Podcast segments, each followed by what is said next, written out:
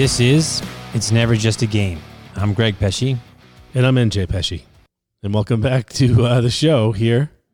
So, what it is now for us is uh, we do this, we try to record this thing early in the week when we can. Usually on a Wednesday or a Thursday, it gives us more time in case we have an issue with editing or guests. And um, we try to do our guests ahead of time. Yep. Uh, it would be nice to do it live, but we're not there yet. We expect to get a call from someone soon for us to simulcast, uh, which is going to require some some makeup if we're going to do that. and so occasionally it pushes to the weekend, where we are now, and it's Father's Day weekend. Yes, it is. So happy Father's Day to you, Greg. And you too. Thank you so much. I know that we're like two kids before Christmas, waiting for what's going to be arriving on Father's Day for us. Yeah, it'll be a, an onslaught. I loved it way back when when Eddie Murphy would open up his Father's Day gift. He did this one bit. He opened it up and said, "Brut by Fabergé." you cheap, and he's going on. So I don't know if your kids tell you, but they they tell my wife, "We have no idea what to get Dad for Father's Day. Same. Worst worst guy to buy for in the whole world Uh, same. because we have everything, Greg. Uh, no, I don't know. No. Do we? what is it? I don't know. Maybe we just give off the wrong vibe. We're far too particular Too about what it is we want. I don't. What do you want for Father's Day? Peace in my house is what I really want for Father's Day. I say the same thing every year. What do you want? Good kids. Yep, just peace in my house. peace, harmony, love. We're we're those kind of guys, Greg. Really, you know. I, I don't know. Like our father, I mean, for me, for my family at least, it's the safest thing's a book. yeah, yeah. So I will occasionally ask for something around golf, um, but I tend to to buy whatever it is I was going to need before then, which upsets them terribly. Right.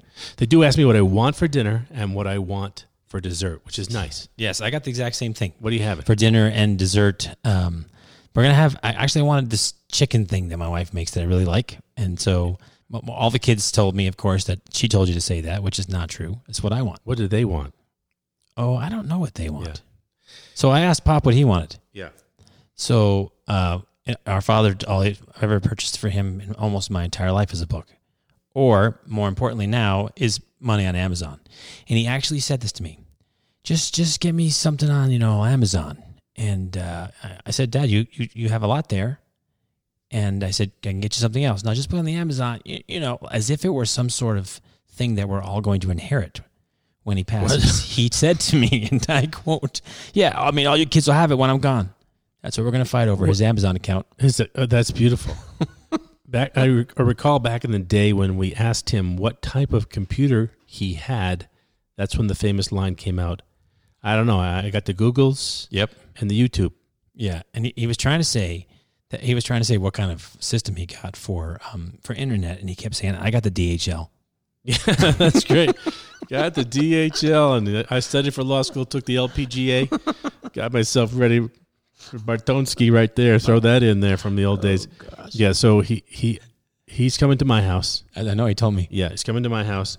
I had to make sure that he's okay with it because I said, "Look, I'm getting phone calls from people wondering if you should be exposed Yeah. to all the kids and the grandchildren." He said he's he's okay with that. I said, "Look, if you go down Yep. and you don't get back up, I'm not held responsible for this. make sure you understand that." So we are going with uh, pasta al forno Very- tomorrow, Very, nice. which uh, we didn't tell him because you and I, when we hear this pasta al forno, or others might call baked ziti, um, how did you experience pop with pasta the second day, Greg?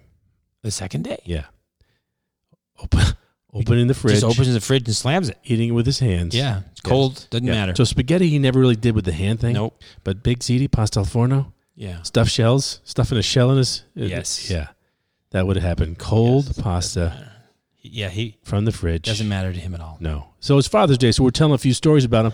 Occasionally, he would eat some crazy stuff. We thought we lost him once. Remember the Oh, oh, I remember the the carrot, Carrot cake, cake? and a peanut butter. carrot cake peanut butter combo, which Yep. no one else has picked up on. So I'm guessing. Oh, I, I, I, I've I'm still in therapy on that one because he was. It was older carrot cake, which had dried out somewhat, and he was standing in front of the sink. This was in Massachusetts, Right. And he was standing in front of the sink, most likely washing the dishes in cold water so as to save on his energy bill. And he, uh, why he put peanut butter on that, I don't No know. idea. You, you you could probably, it's it's a it's similar to taking cement, sticking it in your throat. Yeah. which is essentially what he did. Yeah. He so he puts this big piece of carrot cake because never small piece. Dude's all in on that, and he's got peanut butter on it, and then we're losing him right there. the windpipe there. is closed off, and he struggled through it. Though I don't think we anybody Heimlicked him. No, he struggled through that. no, he did struggle through it. Yeah. So occasionally we It was actually for a little bit there unsettling. Yeah. So you have to know that uh, we do impressions of each other, and especially him. Uh, so someone choking on carrot cake impression has been done many times to him. Yes. The other thing is, there's nothing we enjoy more than standing around with him. Anybody who wants to in the family can do this. Everybody gets a fresca in their hand, Maybe a club soda. maybe a club soda. You pop a fresca and you chug as hard and as fast as you can to see who's the first person to be able to chug the full fresca. And then, unfortunately, for their, everyone else around us, there's a lot of uh, Eruptions. yeah, gas comes People- out. Yes. There's, a, but it's not really loud. It's just an expulsion of No. gas. I- it's something we have on film for for the future. I gotta So- get. Oh, sorry. Yeah, go no, go ahead. Got to give him some credit though, because um, probably the highest art form in our family is roasting each other, and especially roasting him. And it's the kind of thing where some people come from outside the family think that it's like a free for all, but I don't think they actually really know that it's there are some rules, right? There's this liberated form, as Right. Perry would say, Right. right. There's a box on the outside, there's a lot of room on the inside, but you don't cross that line. It's not. It's never hurtful. No, It's never nasty. It might get close to being a little embarrassing at times, but you you have a lot of fun, and he's always taking it so well. and so uh, a few th- other things about our father on this Father's Day weekend, as our children plot to buy us Brut by Fabergé. um, the guy would raise his voice Yes. when he got when he got excited and you were in trouble. He'd raise his voice. He he didn't ever hit us. We were No. never hit. Nope. We didn't get a beating. We didn't get the belt. We never got none of that ever. But he would you know, raise his voice, and you would you would listen at that point. You'd focus a little bit more. Um, but but we would fight Yes. as brothers. We would fight. Things would break down, and we would be fighting. And, and then you would hear him yell from someplace. So you you got your brother in a death hold. You're choking him out, maybe. You're definitely hitting him in the kidneys behind in the back there, trying to get him to piss blood. And uh, and we would hear our father yell from someplace in the house when you're killing your brother.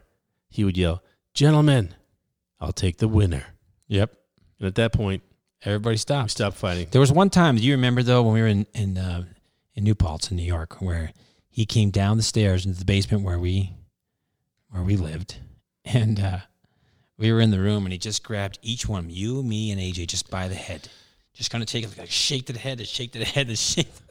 That was uh, That's to let us know that he was done, and then he turned around and left. Yeah, we got. His, So we also have um, we have a thread. I think it's a Facebook thread Oh Gosh, where we have all of his sayings. Every one of us, children and grandchildren, write down the things that he says that you've heard him say a million times, and then someone will pop one up on this thing, and I, the, the thread went forever. it did. So classic lines like, "A part of what I earn is mine to keep." Yes. He would tell you.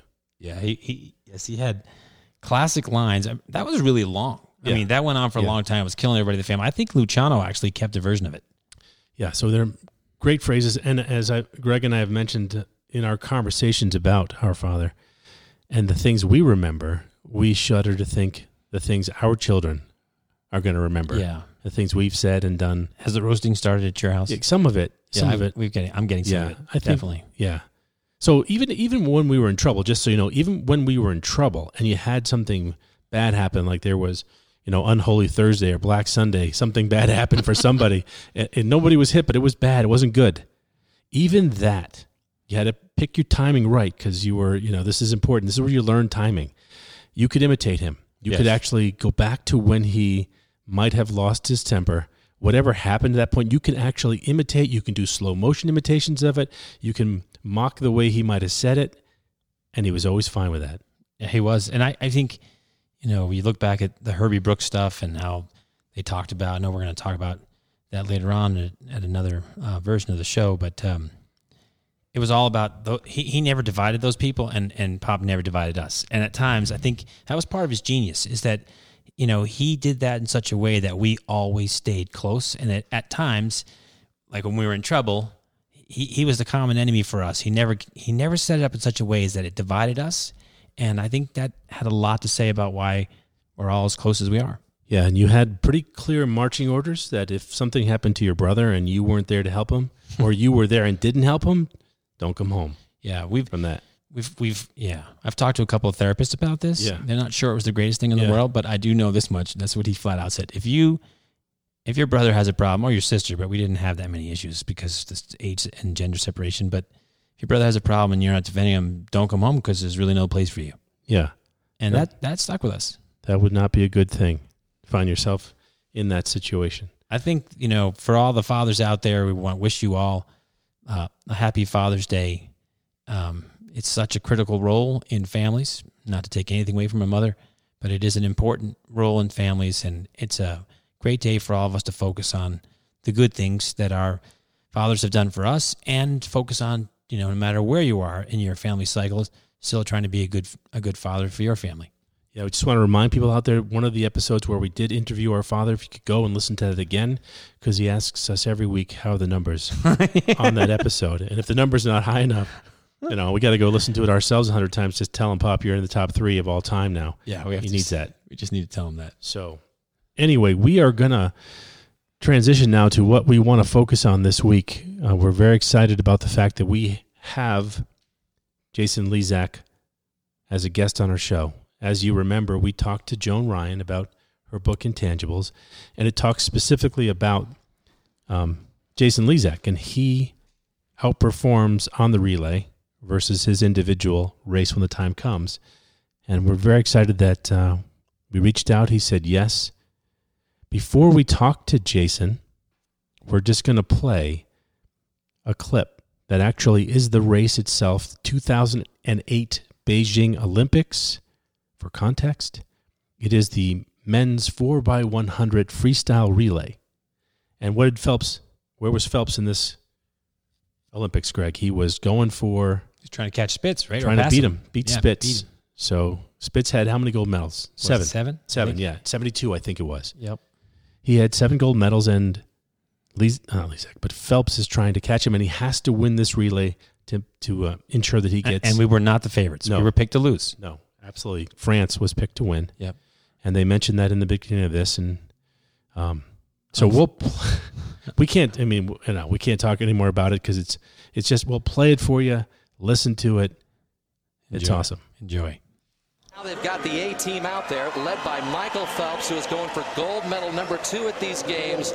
The Americans have to win gold in here if Phelps is to keep his hopes alive of surpassing Mark Spitz in the greatest Olympics ever when Spitz won that seven gold medals. And there is the French team there. They are the favorites, and they have been doing some talking. Alain Bernard, their world record holder in the 100 free, earlier told a newspaper, well, about, what about the Americans? We're going to smash them. That's what we came here for. That article has been looked at by the Americans for extra inspiration, Rowdy, but it's going to take a lot, realistically, for the United States to outtouch France. Phelps going first. What is it going to take down the stretch of this race for the Americans to have a chance in the end with France? Uh, the problem is Bousquet for France was 46-6 in the prelims. And then you've got Bernard, the world, former world record holder now. They've got to get out there way ahead. You know, I think the winning relay, first of all, it's going to take a world record to win. They could break the world record by three or four seconds. That's how good all these teams are. Into the pool for the United States goes Garrett Weber-Gale in his first Olympic swim. Look at the world record line. Way ahead of it is a number of swimmers. U.S. has the slight lead in the third leg of this four-man event. You've got Cullen Jones, who swam on the prelim relay and earned his spot in this final, but France has taken the lead up there in lane five over the United States. Cullen Jones, probably the slowest leg of the four. He earned that spot to be on the relay in the prelims. Alain Bernard awaits as the anchor guy, and Jason Lezak is going to have to make up some ground on Alain Bernard, who stands six feet five and can absolutely fly. I just don't think they can do it, Dan. I mean, Jason Lezak has been there how many times in his career? has he anchored this free relay and medley relay, but I, I just don't think he can do it. He's trying to ride that wave as much as possible. Bernard is pulling away from him. The United States trying to hang on a second. They should get the silver medal. But Lezak is closing a little bit. Can the veteran chase him down and pull off a shocker? Here comes Lezak! Unbelievable at the end! He's done it!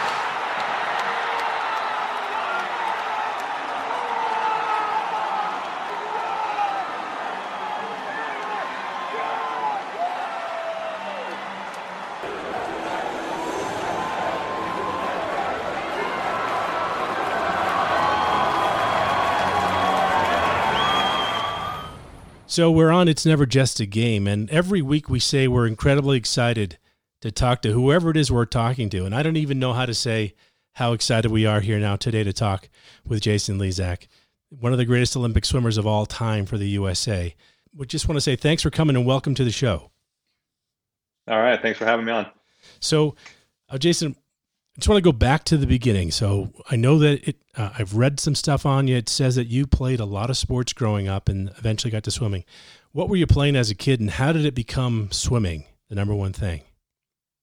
So I did basketball, baseball, and soccer. Played football at school a little bit, and uh, did water polo once I got a little bit older. But you know, swimming was always one of the the top sports out of all those for me. Um, I excelled the most at a young age, and struggled throughout the years when I was about 11 to 14, but I still had the passion for it. And then once I was able to, you know, reinvent that passion and turn it into something, it's when I started improving it. But, you know, I, I really loved probably basketball was my biggest passion. And I, I wanted to go somewhere in basketball, okay. but unfortunately, um, I wasn't at that same level. And then I had to make that decision when I was in high school if I was going to keep doing basketball or try to earn a scholarship in swimming. So I, I made the choice. Swimming was probably the better option for me. Yeah, and we're and we're glad, by the way, that you did that you picked that you picked swimming.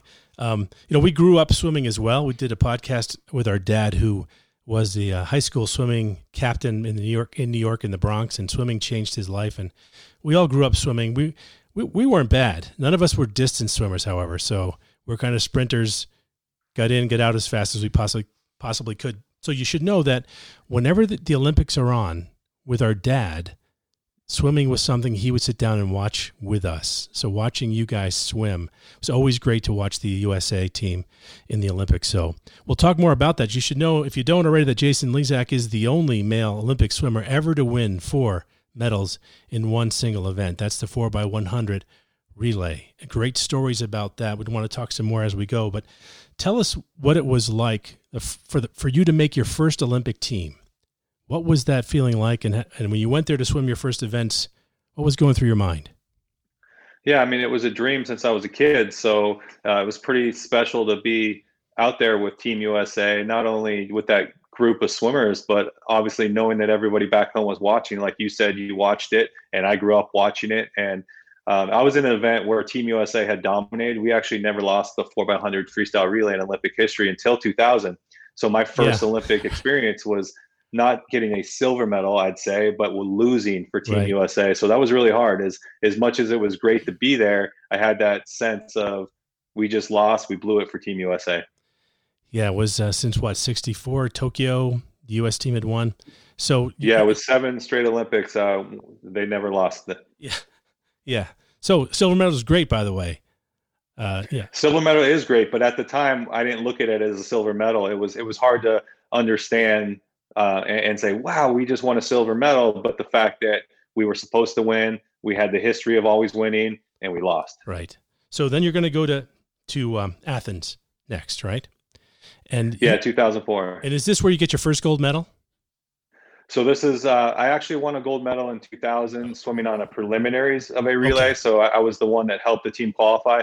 But Athens was the first time that I actually got a chance to stand on that podium, get that medal around my neck. And um, 20 years after having the dream in Los Angeles, when I watched it, now I get to be out there right. and experience it. That's fantastic. So that was in that was in the medley relay. Am I correct on that? Yeah, yeah, that's right. Nice. So and and then you still swam the four by one hundred, and it was not what you hoped for on that one either. No, this time we wound up getting the bronze medal. So um, unfortunate experience. Um, I learned my lesson from four years earlier. Although I was a little disappointed, um, I know we we did our best on that given day, and it wasn't meant to be. So I tried to hold my head up and right. be proud to represent Team USA, even though we were going for the gold. Right. And um, it was hard to swallow. Yeah, still, again, bronze medal, fantastic thing. And people are wondering right now why we have this guy Jason Lezak on, we can't win a gold medal. What's happening? yeah, right. And, and, by the way, th- this, what happens next, uh, I, I want to, when the time comes, ask you about what it's like when you see it. But, but for us, for those of us who are absolutely enamored with everything that was happening and the story behind what's going to happen in, in the um, in the uh, games where we know Phelps is trying to get eight gold medals, and he needs one one team to help him get that last gold medal, and that's you guys in the four by one hundred. So tell us when you're going. France is France is um, favored to win, and you have to know. A couple weeks ago when we spoke to Joan, she said, you know, you guys went into that race to race against some French guy who was the world record holder. Do you remember his name? And I said, like, no, because he's from France. Just, but we know it's Alain Bernard, who was a beast at the time. And you guys, yeah, you, no, yeah, go ahead, Jason. Big Sorry. guy. Yeah. no, no, big, big guy, world record holder individual. Um, you know, I wasn't really looking at him like he was superior to me. Um, I had set the American record at the Olympic trials when he set the world record. We were hundredths of a second apart. So right. for me, it wasn't about, um, you know, he's uh, he, he's Goliath. Is that how it is? And, yeah. I, and I'm David, right? So yeah. it was about, you know, we were pretty equal, but I wanted to be able to jump in that water ahead of him and hold him off and win the gold medal. And knowing that we were not supposed to win this time, I actually, you know, didn't want to think about the fact that I might be behind going into this relay. Yeah. So the relay, the setup on the relay, um, you you you guys were you actually I think by the end of the second leg you were you're leading slightly. Yeah, Garrett took over the lead, um, and uh, then unfortunately the the French guy on the third leg he had swam the fastest relay leg in history on this in the preliminaries, and then he duplicated that in the finals. So he took over the lead for France, and I'm standing on the blocks, you know, uh, two thirds of a second behind the fastest man to ever swim this race. Yeah. And by the way, do you remember the split the guy swam? So Fred Bousquet swam a 46.6 um, on the yeah. third leg. That's not a 46.06 if I'm right on that. Because no, that's, that's what Jason Lezak swam. Six tenths off, yeah, but that, that's still a, good. not not the greatest split ever in the history of the four x one hundred, which you own, which is tremendous. For forty six point zero seconds, it was the yes, greatest yeah, split. yeah, absolutely the best. So sorry, we're spinning you around here. Um, so all right, you are you. The team falls a little bit behind. You jump in that pool a little bit behind Bernard, and then when you were in the race, did you think you could catch him? I mean, there was a lot of thoughts going through my head during that race, and uh, initially no, um, you know, I, I, thought about my relay start, and I thought that I left early and disqualified Team USA. And once I started talking over those thoughts, I got positive and went the first 50. He actually was on my left. I breathed to my right, so never right. once did I look at where he was. Yeah. And then on that second on that turn, I pushed off and saw he increased his lead. So at that moment, I'm thinking, there's absolutely no way I'm going to catch this guy. He's the world record holder. But then again, I'm talking over with positive thoughts and and took that out of my head and and focused on how I felt and focused on how I swam or trained to swim this race and not where he was and what he was doing. I don't know how many times I've want I've watched that and it's a lot. It's a lot of times. and I've watched the times when I'm just I'm embarrassed to say this for you, but I'm actually talking to you, so I'm going to go for it. And I remember times being at work thinking so there's just really rough times thinking that we're not going to get a massive deal done, that we're not good enough, we're not going to do that. I just go home and turn it on. I just watch your leg, and I think anything's possible. And to me, that was uh, that was an incredible experience to watch. And know that a lot of Americans like me have sort of a vicarious experience uh, watching that, listening to Rowdy Gaines say, "I don't think he can do it. I don't think he can do it," and then and then then you did it. It was just absolutely amazing. I mean, part of it had to do with uh, the belief in myself, right? Because there was plenty of times in my career where people didn't believe in me, but I continued to keep believing in myself. Um, you know, I started training myself just two years earlier than that, and everybody thought I was crazy and wouldn't be able to do that. And so I learned that it doesn't matter what people are saying. I was confident in myself. I never gave up hope on that relay. Um, I never gave up hope leading up to qualifying, even to be there for that relay. So um, for me, it wasn't about who he was, what he was doing. It was about focusing on me, knowing that I'm going to do the best I can and I'm not going to just give it away. I'm, I'm going to dig in there and deep. So, just for our listeners to understand uh, the context a little more deeply, this this is um, the first gold medal you're going to win in this event, and we're racing against the. I say we like I was in the pool there, Jason, racing against the French who are supposed to win this thing. And at the time, at the time, you were the oldest swimmer on the team. How old were you again? I was 32 at that Olympics. So 32, which is not not that common for people to be swimming when they're 32.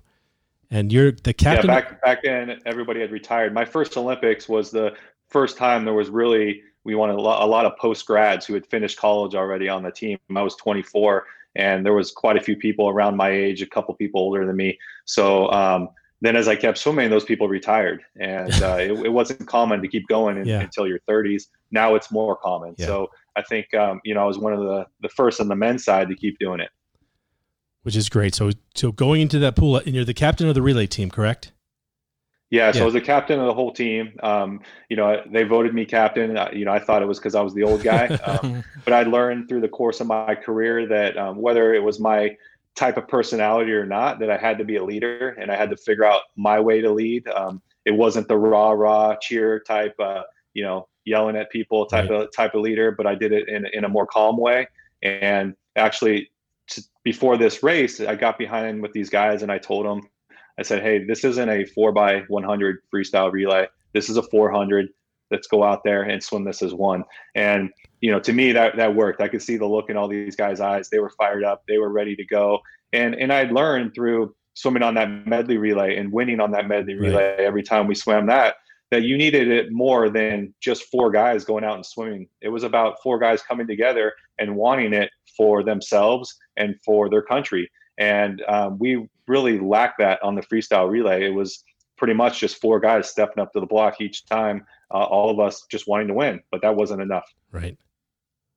Yeah, I think. Um, yeah, again, you're you're in the water, you're not seeing it, but, but um, the, the the the pictures of the of your other uh, teammates, you know, looking at you, and then you can almost see their faces, like realizing this is actually might become possible. Right? It took a while for even them to. I think the way that you could look at their faces, for even them to believe, and then then all of a sudden, when Mr. Phelps had a few colorful words to try to eh, um, push you along, and, and, then all of a sudden, you know, you, you actually did. It was amazing to watch them get as excited. I'm curious about this though. When you hit the wall, I mean, how did you how did you find out that that that that you won? So basically, I, I, did the wrong thing, and I took my time to look back and look at the scoreboard.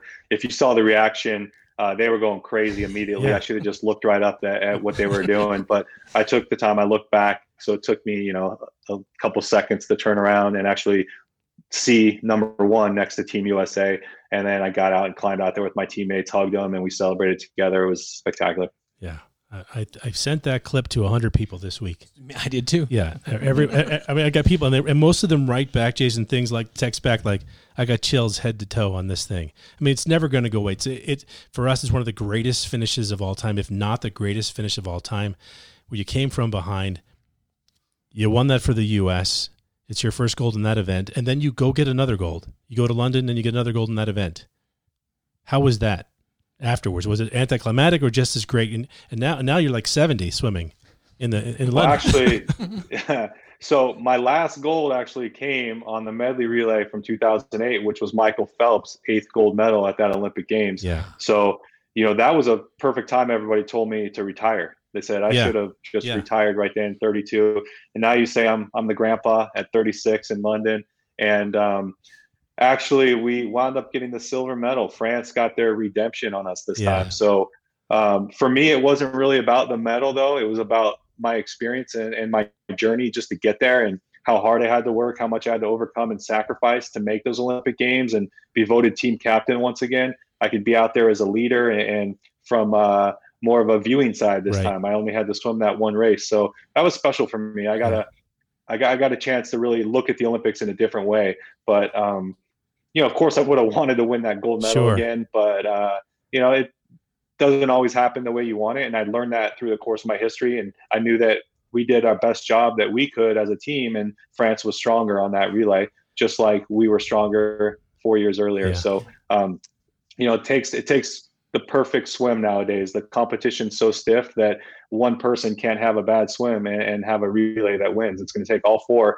not just to swim their best, but to go up and beyond their best. So um, I don't.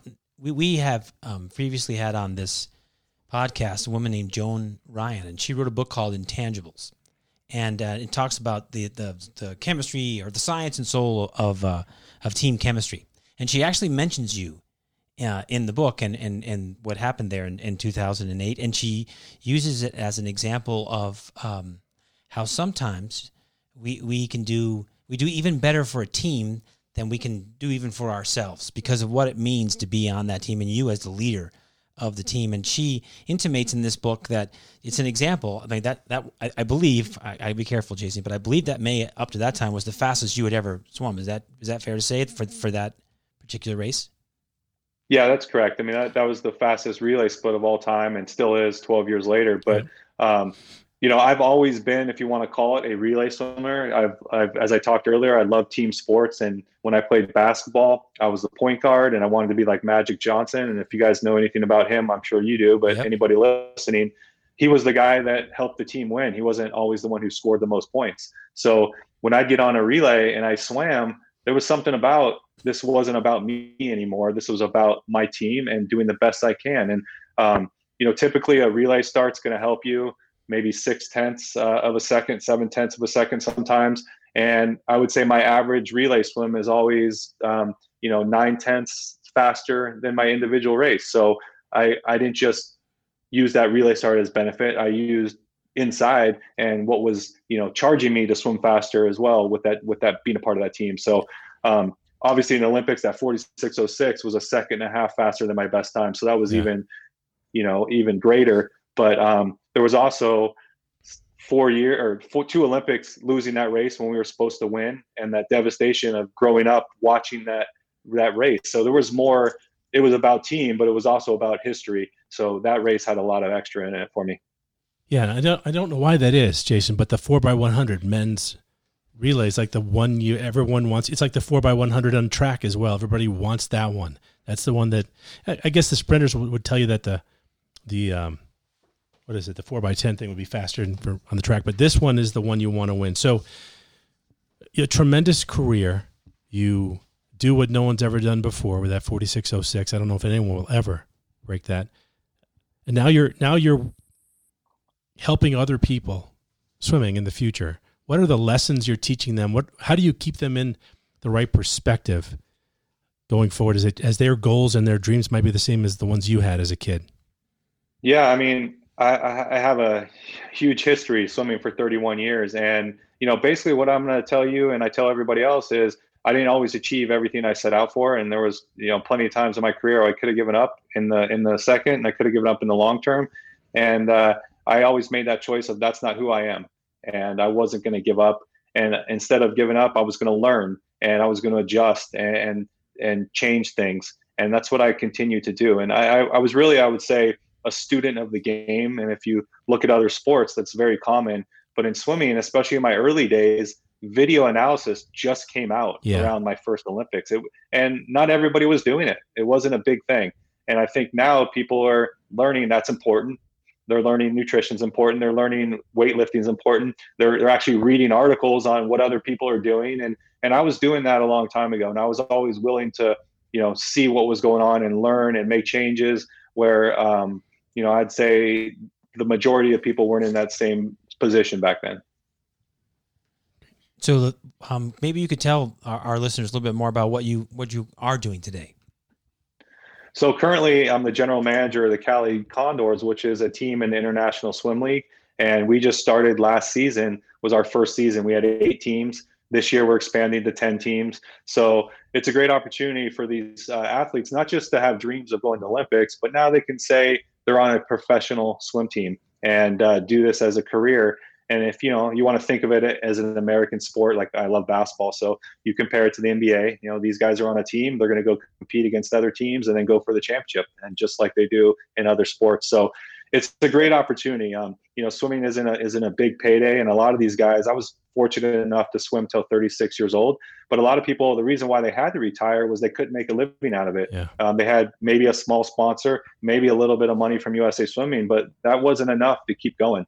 So that's still there, but now you can add on to this as getting paid by a professional team, winning prize money at these events, and um, you know I think the swimmers last year, the ones who participated, which was the majority of the best swimmers in the world, they loved it and they love the concept. And it's just at the beginning stages, it's just growing. And I just think, you know, the more recognition it gets because people do love the sport of swimming. Uh, they're just used to only watching it at the Olympics. So right. once they can start seeing it and seeing how exciting it can be, we're taking on a different format. I mean, this is a team sport now. We're watching it cheering for the Cali Condors versus cheering for, you know, an individual. And, um, you know, we make it a show. It's uh, for the average person who might think swimming could be boring. It's not a race and then sit around for 15 minutes waiting for the next race. It's race after race. It's lights. It's it's a camera. It's dark. It's it's flashing. It's uh, music, live DJ. Like everything's there to make it exciting, whether you're there in person or watching it on TV. So uh, it's just a matter of time before this takes off to the average fan, and um, it'll make a big difference on how these athletes can, you know, be considered professionals. Wow, I did not know that. No. That's really exciting. We're looking for that, by the way. So, given what's yeah. happening with COVID, what what are the plans next, and what what if you had to do the Olympics with no fans? So, basically, the plans for uh, International Swim League, uh, we call it ISL, is we are not going to tell you where, but we have made a, the dates October 19th to November 21st. We're going to be hosting a what we're going to call a training camp competition, where we're going to go somewhere to a location that's going to be safe somewhere and um, back and forth pool hotel and be able to compete and train and uh, put on a show for people and give these guys an opportunity to actually do something fun and special and give the fans something to cheer about. And depending on the location maybe there will be some fans maybe no fans we don't know yet but that's really not important as far as the the fans. It's about a general broad range of get getting this on TV so everybody in the world can see it, not just those several people that are at that location. So I think uh, you know we're doing a good job right now preparing for it, but we are really, really trying to make sure that these athletes are going to be safe because that's really important to us. We yeah. don't want to put them at a high risk potential. Like um, I know all the other sports that are continuing right now or trying to continue, they're going through some things right now. Um, I just read somewhere, you know, maybe the the football doesn't happen in the fall because of uh, situations going on. So you know, it, it, it's it's ever changing, and yeah. we don't know, but we're just doing our best to to do to do what we think's right. So you think, the, or not you think, but there will be some TV coverage for this event? Yeah. So last year we had a TV deal in the United States. Uh, we had a, a, better deal in Europe. We had Eurosport, which was a, yeah. it's a great channel. Yeah. Um, you know, we had ESPN three here. Um, so you you really I think had to know it was on to watch it. Where we would we would love to have something where someone could just flip the channel and see it on TV and be like, oh, what is this? Let's check it out. Yeah. So we're, we're hoping to get something um, where that could happen this year. Um, we still have a few months to figure that out, but um, you know, there's definitely TV coverage all over the world, which is great because it is an international yeah. uh, uh, event. We'll be watching. We'll find that one for sure. Yeah, I would love that. Yeah. All right. Yeah. So, Jason, we, we really again want to thank you. We're um, here on It's Never Just a Game with Jason Lezak, one of the greatest swimmers in U.S. history. We appreciate you taking the time to spend some time with us to talk about what it is um, you're doing today, and and we just really watch that clip over and over again. I hope we're not embarrassing you. We're embarrassing ourselves right now. We don't care. uh, you know, this is part of the reason we do this, Jason, is to talk about. In it's never just a game. We believe that in life and sports and business. These things are normally bigger than. There are events and moments and things that happen. It feels like it's never just a game. Even if if it's an event that you're ha- you're doing when you're in seventh grade, sometimes it means more. And that event, at least for those of us who love it, can get inspired by watching you do what no one thought could be done at that time and setting a record the way you did it and and being the captain of the team, the oldest guy. It's just so much in that that that is really why it's never just a game. Yeah, it's a and it's a powerful example for people like me and others of uh, of belief, you know, and and seeing you can't win all the time. Everybody understands that, but you but you can believe in yourself and you can give everything you've got, and then every once in a while, uh, for for people like you, not for us, but for people like you, you can shock the world, and and that's what you did that day, and something that we'll never forget. And as a as a grateful American, just want to say thank you for an amazing memory. Well, I appreciate it, guys. Thanks for having me on, and uh, you guys are you guys are great, and look forward to giving you guys some highlights, even though it won't be me, of all, all the other best swimmers in the world doing their thing uh, this year and then next year in Tokyo. Thanks, thanks, Jason.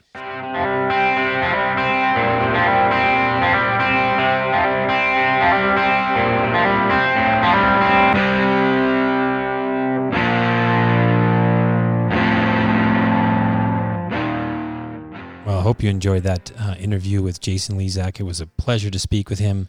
I've um, always been a huge fan. Have to admit that that particular race is one of the favorite things that I could ever listen to or watch, and having a chance to talk to him about it and was was a great experience. Yeah. Um, I was talking about Nello was going to go to Tokyo for the Olympics with with his wife, and um, they went through all of the um, drawings to figure out how you get uh, raffle, lottery, whatever it is, to get tickets, and they got the four by one hundred. Did they really? They did, Oh man. and then it's not there. So interesting thing as we listen to Lezak, remember he's going to race uh, Alain Bernard, Alain Alain Bernard, whatever it is. I'm trying to sound like I'm French. Pour le Nord de France, Please. La Grande France, and he, and he he um isn't afraid of him. No. Not afraid of him. So we we don't have we will have this for you over the Fourth of July weekend. We have Jack O'Callahan, part of the 1980 Miracle on Ice team, and a very interesting parallel in the conversation with these two great Olympians, uh, two great players. We when we asked Jack who's the best player on the team, he just won't say anybody is. No. Right? We we told him you can't say it's you. He won't say it. And when we asked Lezak what he thought, he said, "I wasn't afraid of him. He's not Goliath." And Nope. I'm David. I've I swam this. I did that. I can, you know, and just this is the kind been of around for a long time. Got to have this mentality. I think Yeah. to to compete at that level. If you're afraid, don't even get in the water. Then It was, it's interesting to talk to those guys and to hear that firsthand from them and to feel it, to see that these guys, I mean, it doesn't mean that they're arrogant people. It just means that they believe and that they're really serious competitors and they're not going to go into anything thinking that they can't win. yeah. And the parallel, a quick one. We were doing a board prep way back when to go in and talk to the board about our business results. And at one point, one of the guys running a business unit during the practice and prep for the board meeting said, So we launched XYZ, never really thought it would take off like that. And the CEO stopped him and said, Why would you do it then? Why, why, why would you launch something you didn't think was going to be successful? Why would you tell the board you didn't think it's going to be successful? I mean, it's just saying if you don't think you can win, Right. don't get in the water at all. And Lezak clearly felt like he could win. Now, keeping in mind the third leg guy for France, I forget his name now, who swam at Auburn, he, he swam a 46 6, Six. Mhm. which was the fastest split of all time until Lezak gets in that water and swims the 46 06, Which, is, still 12 years later, still the fastest time ever. yeah. And I think it goes back, to, I really do. And he said it even in the interview to what Joan talked about. And that was sometimes, you know, the just us notion and competing for your team as well as for, as for yourself and for, in this instance, for your country. Uh, and he just did something absolutely miraculous. Yeah, so you do that. You swim that 4606. You beat the team you're not supposed to beat. In a way that you do, it's even bigger with Phelps getting his eighth gold medal to make sure he gets that. And and then what? I mean, you think about this. What what happens next in your life that could match that? I don't know. Honestly, like I said, it's like people who've been to the moon, right? What do you do after that? Yeah. So you look at a guy like Eruzione, he wins the gold medal, and then he does what? He doesn't play hockey. No, He doesn't try to play hockey at all. He's done. He was a bit older than everybody else. I mean, Jack O'Callahan played for a while. He was a bit older too, but not as old as Ruzioni. So what do you do? And then maybe it's just us, Greg. Maybe we think it's so significant and important that it's nothing could ever match that. Right. But But Ruzioni went on and had his wonderful life. Uh, tremendous. I mean, very, very successful, a great family. So maybe that's where he found it. Yeah, and we and you have this is why we talk about life, business, and sports because these things run together. And maybe it's not that big, but it is. It has to be in some way. It transcends time because here we are. It's 2020. Yeah. It's 12 years later, and what are we like, Greg? We're like two idiots, so excited that we can get Lezak on Oh. the phone. Absolutely. I mean, you watch this, you think this is part of the reason we're doing this. I just didn't think we'd be talking to people No. like the people we're talking to. I mean, it's just it's it's so much fun. It is so much fun, and I and when it comes to that relay, I can't watch that thing without losing my mind. Yeah. every single time. I remember exactly where I was when it happened. I remember seeing him coming back. I remember hearing, you know, and Rowdy Gaines and Dan Hicks, those guys, it's, they're great and they're big supporters of, of U.S. swimming. But you know, early on in that in that thing, they said, you know, I, I don't think he can do it, right? And then Dan Hicks says something along the way of uh, towards the very end, saying, hopefully the U.S. can hold on for second. Yeah, Hopefully, hopefully he can hold on for second. And then watch him at that. And I, I remember watching that thinking, did he, did he really, did he just out touch him? And then, you know, then you see that he did. Watching Phelps and the others, since you heard some of the bleeps along the way, getting a little excited because they realized during that last lap that he, he was closing. Yeah. Right. There was a chance. yeah, yeah. You, you you can tell that they could see that from a swimmer's perspective. Yep. When we're watching, sometimes you don't have the best angle, you don't really know, but somewhere in that last half of a lap, Phelps knew he could catch him. The other thing I have to say when I watch that and when I listen to it, it's the first time I ever just listened to it without seeing it, which was also a really cool experience. But when, when you watch it as well, when they when they finish that, right, and he keeps saying that's what I'm talking about, baby, and saying Right. let's go, baby, he kept saying. But when they when they get together, he finally Lezak finally gets out of the pool, and there's a there's a picture there, especially in light of everything that's going on in our country right now and some of the legitimate challenges that we we really have and things that we have to improve. But there's a lot of greatness here as well. And when you watch that group, when the four of them hug each other right there, you realize Right. they're from different region, regions, races, religions. They're they're they're they're just from different parts of the world, ethnicities, and and and they're hugging each other with USA on, and and it's, it's just I think it's something for us to pause and at least look at and realize what we can do together. Yeah, and it was it was great to talk to him. Um, I I know that he's been asked those questions a million a million times, so it was nice of him to indulge us and talk about that. But we're looking for these types of moments where we can talk about them, where they appear again to be never just a game, and what that meant. And Greg talked about how they came together as a team, and you swim to make that team. I mean, you, there are prelim stuff that you do, and, and, and in the end, you qualify for this thing the best you can possibly be for that team and for your country at that time, which was tremendous. So, once again, big reason why we do this is to be part of these stories. We want to bring them out, remind ourselves of it, find them, and go talk about them where business and life and sports are never just a game. And having the chance to talk to Jason Lezak reminded us of why we're doing this thing. So, happy Father's Day to you, Greg Yeah, happy Father's Day to you. to everybody else out there listening, at least here in the USA, it's Happy Father's Day on Sunday, which is tomorrow. This will pop out on Monday. Remember, this is It's Never Just a Game. We're on all of the platforms you can find us on. Please take some time and go listen to that. We're a little nervous now that baseball won't happen. Yeah. It's making me very nervous. I. I want to just come on the show and say, play ball, but it's not happening. So let's uh, think some good thoughts for Father's Day and for and for MLB so we can get that thing in. This is It's Never Just a Game. I'm NJ Pesci. And I'm Greg Pesci. We'll see you next Monday.